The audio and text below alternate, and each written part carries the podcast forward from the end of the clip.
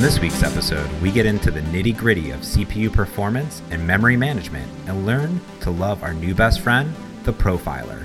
What is it? When should you use it? And exactly how do you use it? All that and more on this week's Merge Conflict.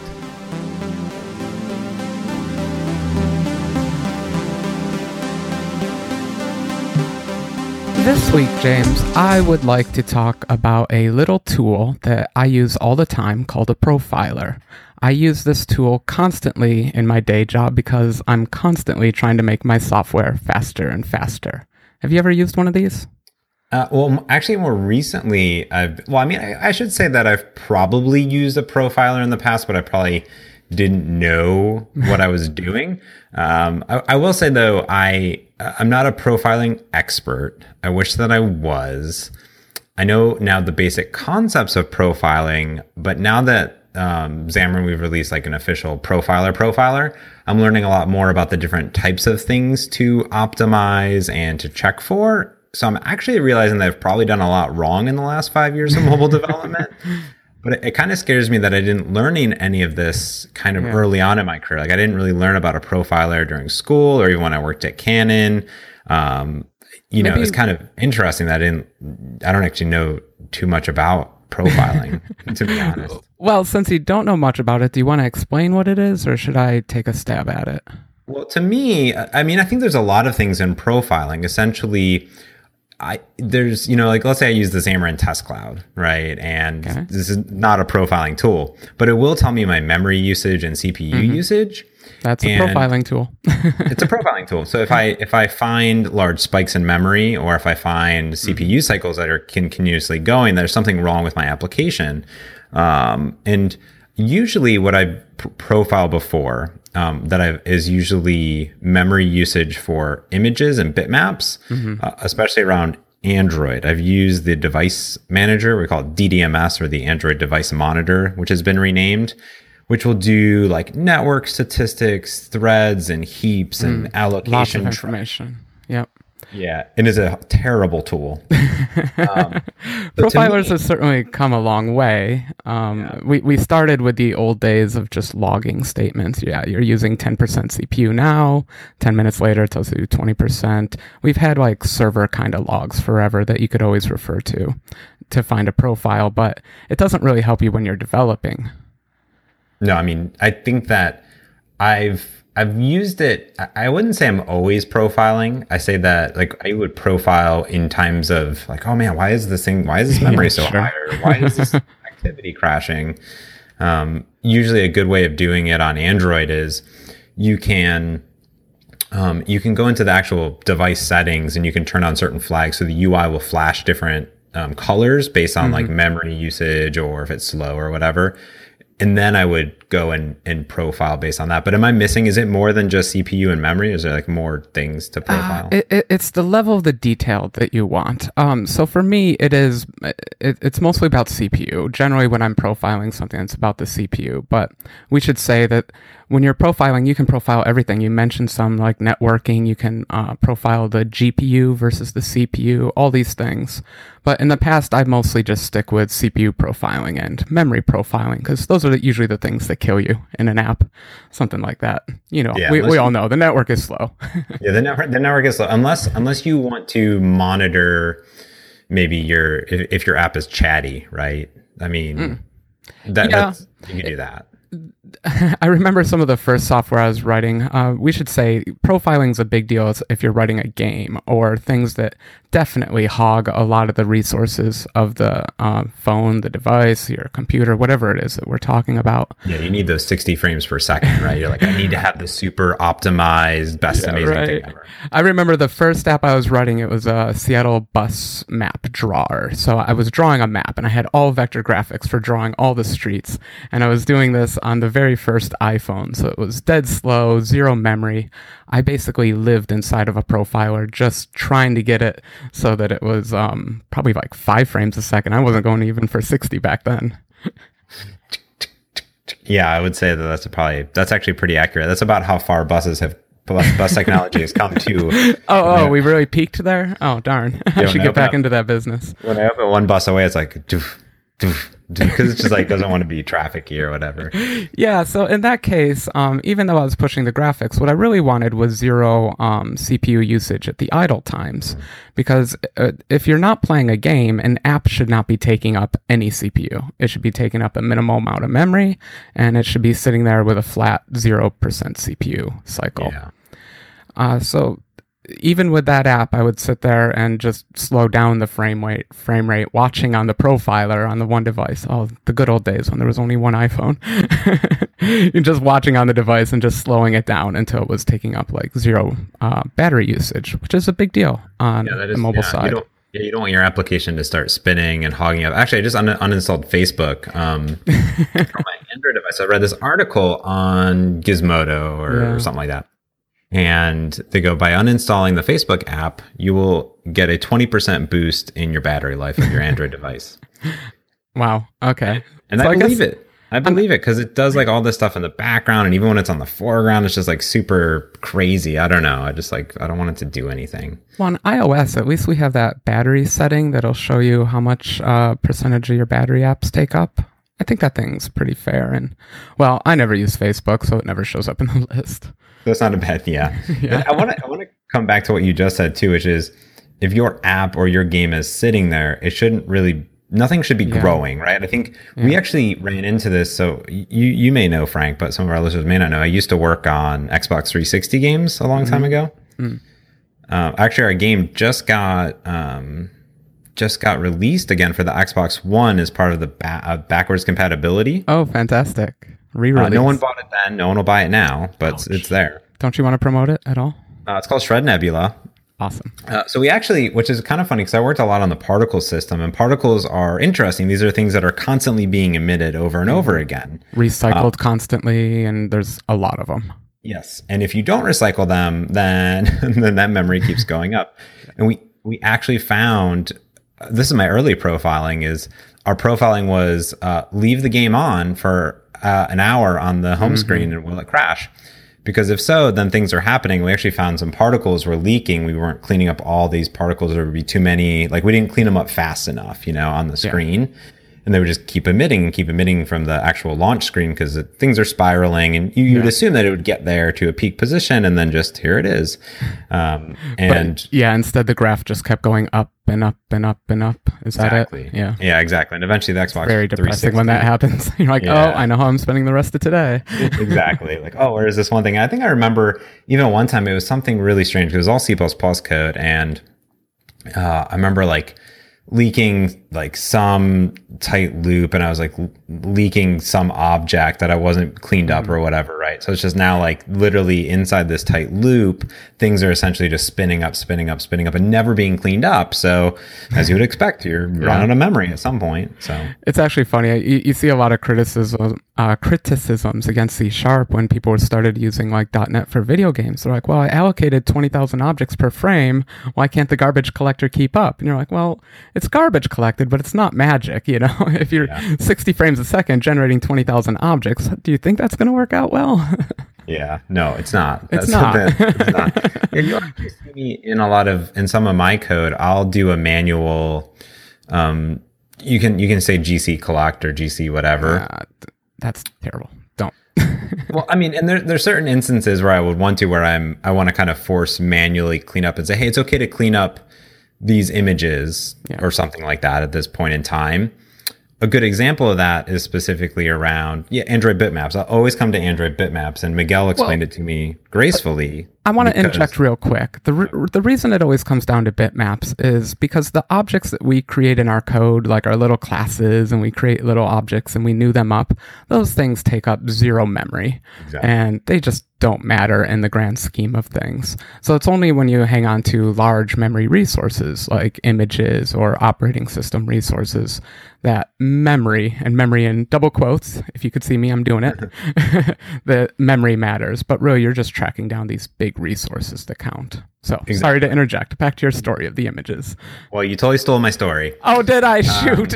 I'm sorry. Well, that's what that, that's what happens, right? Is that you literally create this little bitmap, and you're like, "Oh, this is a little tiny, look how cute little this bitmap, little It's so object." cute." um, and then you like load a bitmap into memory. I was actually tracking down this, uh, talking about profiling. I was profiling my um, uh, I was profiling my media plugin and I wasn't properly disposing bitmaps or there was mm-hmm. instances where I was loading into memory where I didn't need to, which takes time and it's big. So if you load a five meg bitmap into memory, like that puppy is big. And it's taking five megabytes of your like measly. What do we get? Like do we get 100 megabytes by default of ram and then the operating system will give you a little more if you beg? Like, it's pretty like pathetic. Yeah. it starts small anyway. It starts small. And then the problem that you don't realize is that yeah the, the actual managed side of it is very small. It's a very small tiny cute little bitmap. And then if you don't properly dispose of things when you need to then it doesn't know when to free right. up the other ones. It's more of a um managed to unmanaged side of things, you know, window.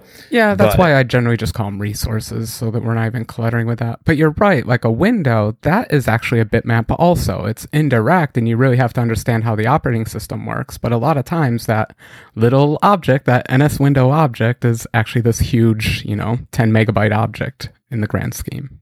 Yeah. Yeah, and and I think like the the easiest way to to, to profile is to yeah do something like I would continuously take photos until like if I could take a hundred photos, I'm pretty sure I wasn't leaking memory. you know, that's what I was. Yeah, and loading them up. Maybe you should kind of write a unit test that takes ten thousand photos, then just exactly. does it even more quickly. Yeah, yeah. So especially kind of when you're tracking down performance bugs like this, it's it's a real pain in the butt to actually reproduce them. Uh, yeah. Especially kind of my apps that I write, these simulation type apps, usually means I got to load a particular simulation and mm-hmm. kick it in the right ways and you know, push it to its edge to find these holes. Yeah. Uh, but there's some tools out there that we can use, right? Lots I mean, tools. I'm excited. Yeah. I want to talk about these. I love profiling tools. Yeah, and I've been using the Android. I use the Android one for a long time. It, it does a lot of stuff. It does like a lot of logging and allocations and whatnot, but it's a little bit trickier coming in the Xamarin side of things where we want to we want to see our .NET goodness type of stuff. So you do get to see all the native bits. So you'll see bitmaps being created and memory allocations. Yeah. But you don't get to see the other flip side of it. But that's all I was that's all I ever used ever. Mm.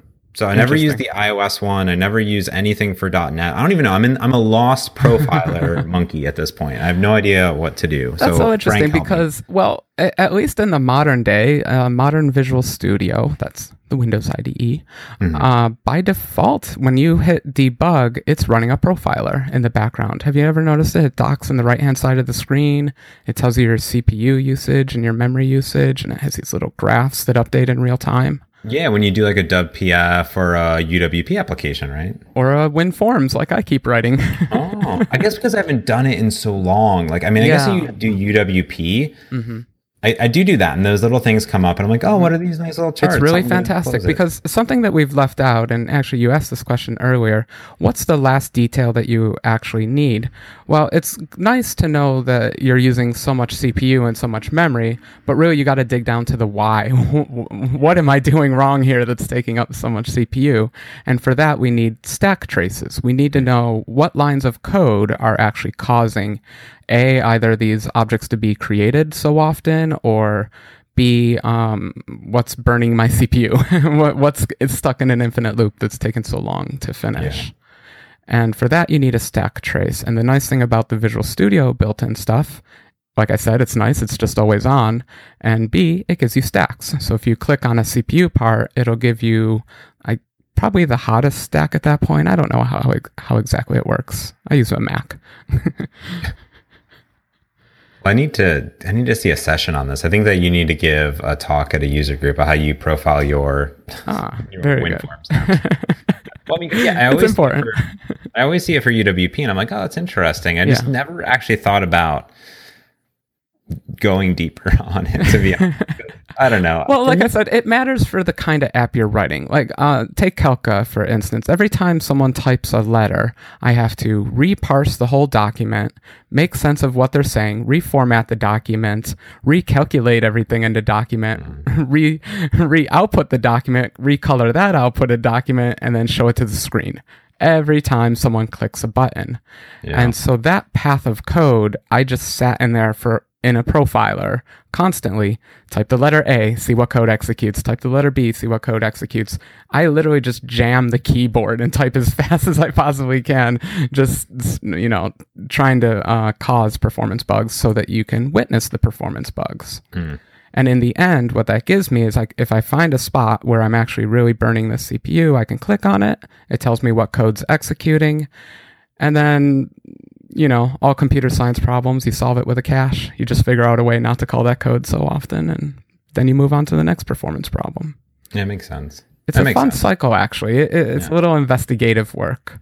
Um, Serious development.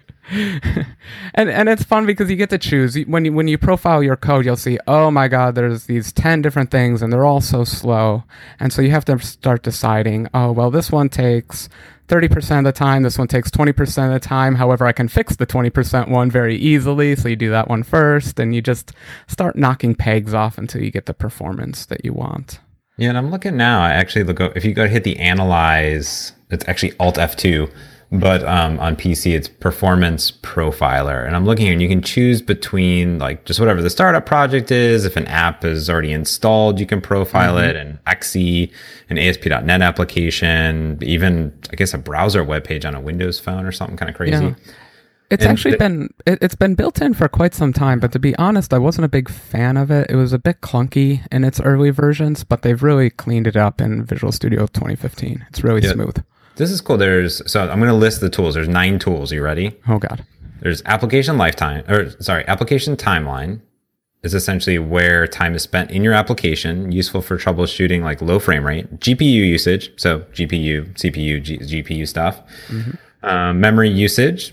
That's pretty pretty easy if you're going to find some memory links. Uh, CPU usage would be the reverse of GPU uh, on your CPU, not your GPU um, HTML UI responsiveness. So I guess if you're doing web page network, so HTTP requests and headers, payloads, cookies, timing data, Yeah. energy consumption. I don't know how they do that. I guess if it's uh, I guess that makes sense that they can You can culminate everything, add it all Yeah. together probably. JavaScript memory and then performance wizard, which is actually a lot of things. It's it's a CPU sampling, instrumentation, .NET memory allocation, and resource content content date contention It, sound, it sounds very important. Resource contention.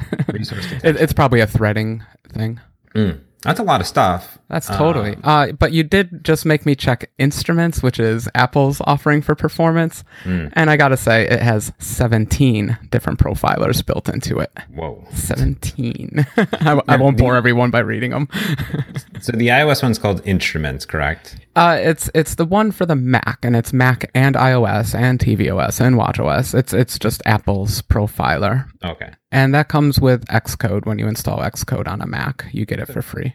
So if you're doing obviously Objective C or Swift, it, you'd expect to use that. But what if Mm-hmm. you're using Xamarin stuff? Like, can you have you used that before in the past? I mean, I know we have a profiler now, but is it useful or no? Oh, like ab- the Android one's kind of absolutely. useful, but I, I uh, the Xamarin team's done good work uh, to make sure that the stack trace that I said, which is kind of the most important part out of all this, that that comes out nice and clean, uh, as in it's actually giving you Xamarin uh, class names and function names and all that kind of stuff.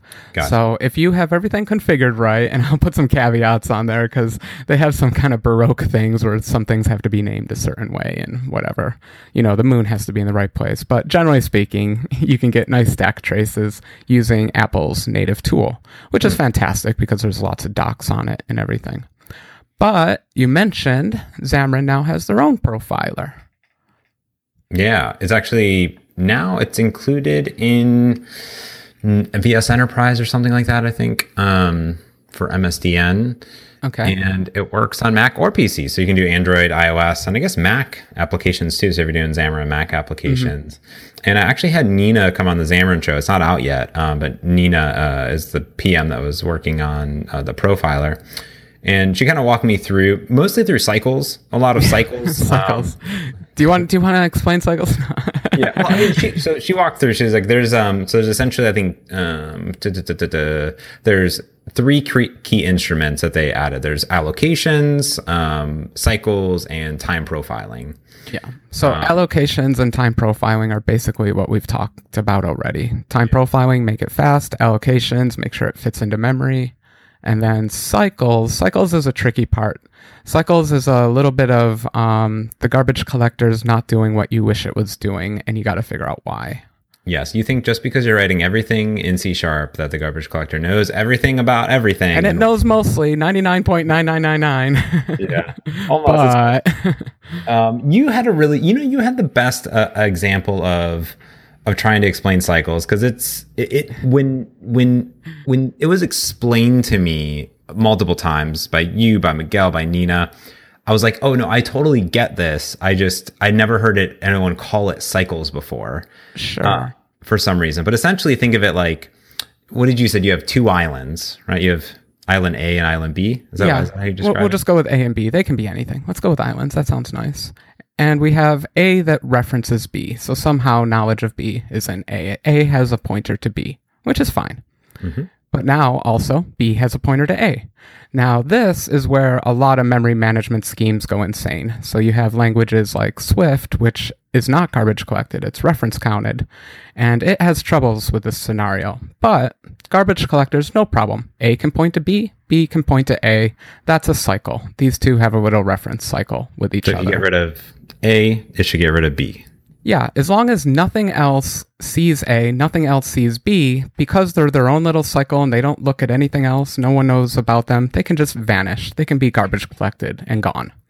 Whereas in a reference counted system, that's a lot harder because, nah, whatever. Think it through, you'll get it. they just never free. But that said, say you do actually have just one last little object pointing to that cycle. Well, that cycle stays alive, and that cycle can reference other things and bigger things. And so the trick here is actually if you accidentally have one reference to one of these cycles, and you just assume that that cycle went away, but because of this one remaining reference, it just won't go away. And that's what you want to find. Yeah. And I used the tool, which was uh, for iOS. I, I tried it out, and when I did cycles, and it was a very sim- simple, very very simple um, thing that people probably do all the time. Is you have a table view or a collection view of stuff, and it has a data source, and you want your data from your view controller. So you pass the view controller down to your your um, Yep. to your data source, and then boom, there's a cycle, and you can't. This is classic A equals A to B, B to A. This has the problem, though. Like I said, cycles are not an issue at all with a garbage collector, but they come become an issue the moment you're talking to a non-garbage collected API like Cocoa, like the UI for and um, for iOS. I think Android's probably safe. I don't know, but definitely iOS is not garbage collected. So these little cycles drive it insane, and so you really got to find them and squash them. Yeah, and I think that I think mostly for Android it's okay. It it depends though, right? Because there are two garbage collectors running, and then there's a bridge, so it gets a little bit tricky. a little bit. Um, but but normally it shouldn't be too big of an issue. But in that instance, that totally makes sense, right? Like literally, there is this opposite side of the world. Uh, Nina says it's kind of like Stranger Things. It's like the upside down. That's right. That was a good analogy. Yeah, Yeah. The, the managed world versus the native world, the garbage collected world versus the scary reference counted world. Yeah. And it actually kind of blew my mind when I saw it. Like it, it literally, you just go into cycles, you hit the tab and it's like, here are your cycles. It's like, here's your problems. I was like, whoa, that's cool. Well, see, I actually haven't seen that, so I'll have to check that out. I'm used to finding cycles the old way. You look at every reference to every other object and you keep chasing references until everything makes sense. Yeah. You're going to a use it. It's going to blow your mind. Um, but Frank, you know what else is going to blow your mind? What's that? um, our good friends, I got to take a little break here. Our good friends over at Bitrise, um, friends of the show and sponsor of the show, Bitrise, um, amazing company. It's a personal friends, personal great friends of the company. Um, I love this Bitrise. I found Bitrise, uh, oh geez, uh, a while ago, maybe a year ago or so. Essentially, I was looking for a way to take my GitHub repo with my applications and have it build my Xamarin applications, have it ship my apps up to Test Cloud, ship my apps off to Hockey App, and and kind of make you know this workflow of like, hey, every single time I commit code, like build it, sign it, bump versions, like do everything so I never have to do it. It's kind of like, you know, I always said DevOps is kind of everything that you don't want to do, so you should automate all of it. That's Bitrise for your mobile apps. Um, it's pretty amazing. Bitrise essentially you use them, Frank, right? You use Bitrise? I do use them. And actually, I just had the most exciting use of it recently. I finally got my biggest app, Continuous, which is just Whoa. this gigantic hunk of code. and I finally got it tamed under the uh, CI, under Bitrise. And for the first time, I was finally getting emails where I would, um, sorry, I would push up to GitHub check in my code, it's all up there, and then I'd get an email a couple minutes later where I can actually install the app. And that just felt tremendous and amazing because I don't have to think about it anymore. I can just focus on the code and then it gets distributed to all my testers. It's a it's a good it's a good thing. And Bitrise is just that service, right? They handle the cloud builds. You don't have to worry about Macs or PCs or anything. They just handle it all for you. And then you can integrate into all these services, right? So you can integrate into Hockey app, you can integrate into Test Cloud, you can integrate into you know Fastlane, you can integrate all these things because they have these powerful workflows. Essentially, you say, hey, listen, uh, restore my NuGets, you know, bump my versions, package this thing up, blah blah blah. And you can modify your code even when it's getting pulled down. You can do it, right? It's great. Um, iOS, Mac, Android, Xamarin applications, you can automate them with Bitrise in minutes. I love it. Big fan, personal users, both me and Frank. Um, are sponsors of the show, and you can actually learn more about Bitrise and support Merge Conflict by going to bitrise.io slash merge conflict. That's bitrise.io slash merge conflict. And there's a coupon code for you, $25 off their pro plan. They have a great free plan, but I like to go pro. I have a lot of applications and I want to do multiple builds at a time. When you upgrade to pro, enter the promo code resolve hyphen conflict. It's on that page, bitrise.io slash merge conflict. $25 off your pro plan. Check them out, bitrise.io slash merge conflict. That's fantastic. Thank you, Bitrise. Thanks, Bitrise. So you're profiling, we're doing stuff. Um, is it when you find issues? Like, is that when you start profiling your applications? Or is it like your, your users are like, hey, this really sucks on my iPhone 4S? Yeah, it, it's it's it's like testing. You don't want to leave it all to the very end, and so I, I, I do want to get to a topic of premature optimization. So I don't want to like create this um, fear situation, but I definitely profile my apps kind of maybe on a weekly basis when I'm developing them, and that's mostly just for reassurance. I just want to know I'm not burning the CPU, I'm not burning the network. Yeah. Um, it's just good peace of mind. And the sooner you profile, the more often you do it, the less you're going to have to do it at the end of the project. So it's totally worth doing in the middle.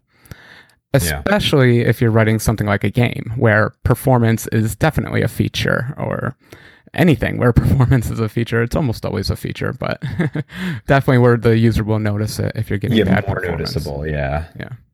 Well, I think that even I, do different types of profiling of applications, not only in this, this sense, but there's, like I said, there's a lot of these amazing tools in Android. But now I kind of think even with the um, inspector that we have is I had this big issue with some of my Android applications where the performance was actually slow because I was actually constructing too complex of user interfaces and too many layers.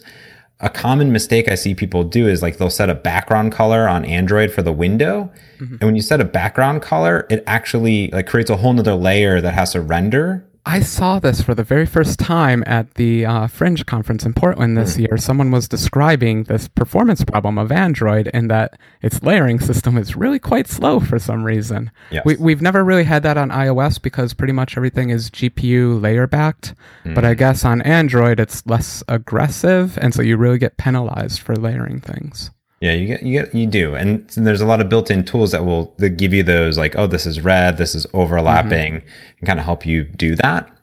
And then, of course, like obviously, as you start removing these objects, it's going to bring down your memory usage in general. Mm-hmm. So that's when actually a profiling tool comes up. Is like, if I I, I do this, I, I want to start doing this now in all my applications, which is I would like to actually like record a profiling session um, before I make UI changes. Like I'm like, oh, I'm going to redo this user interface or adjust some things. Like, This is some pro level stuff here. well, think about it, right? If you're, especially on Android, you start adding layers. Like, did I just increase? Is the change? Am I optim? Am I adding, but then losing all the stuff that I've already optimized? Sure. And this is actually a very important aspect of a, a profiling tool.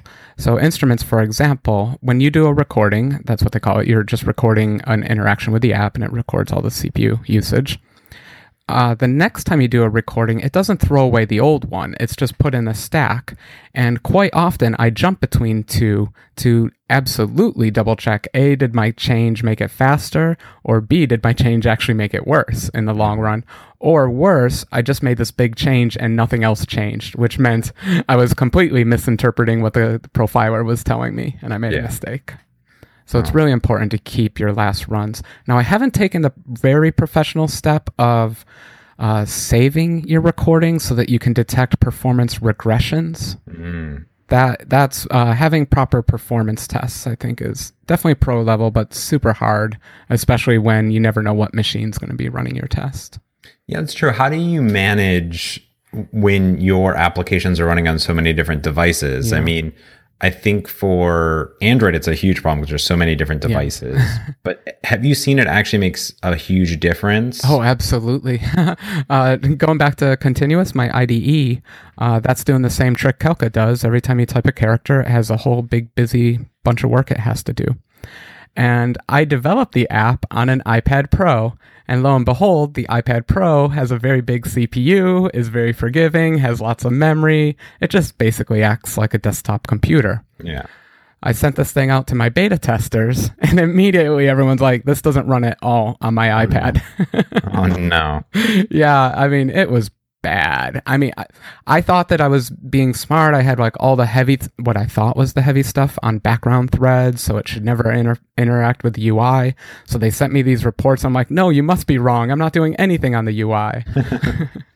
so I had to actually dig out my oldest iPad, get that thing under a profiler, and then I saw the chaos that I was creating. It was just pegged out at 100% CPU for 15 seconds at a time. like, oh god. I guess that's the importance of actually, yeah, profiling on a device, not a simulator, not an Oh emulator. right? yeah, I'll profile on the simulator once or twice just to get a general feel, but almost always I'm on device. Eh, You you have to do a release build on device. It's no sense in um, doing performance stuff with a debug build. It's just not worth it.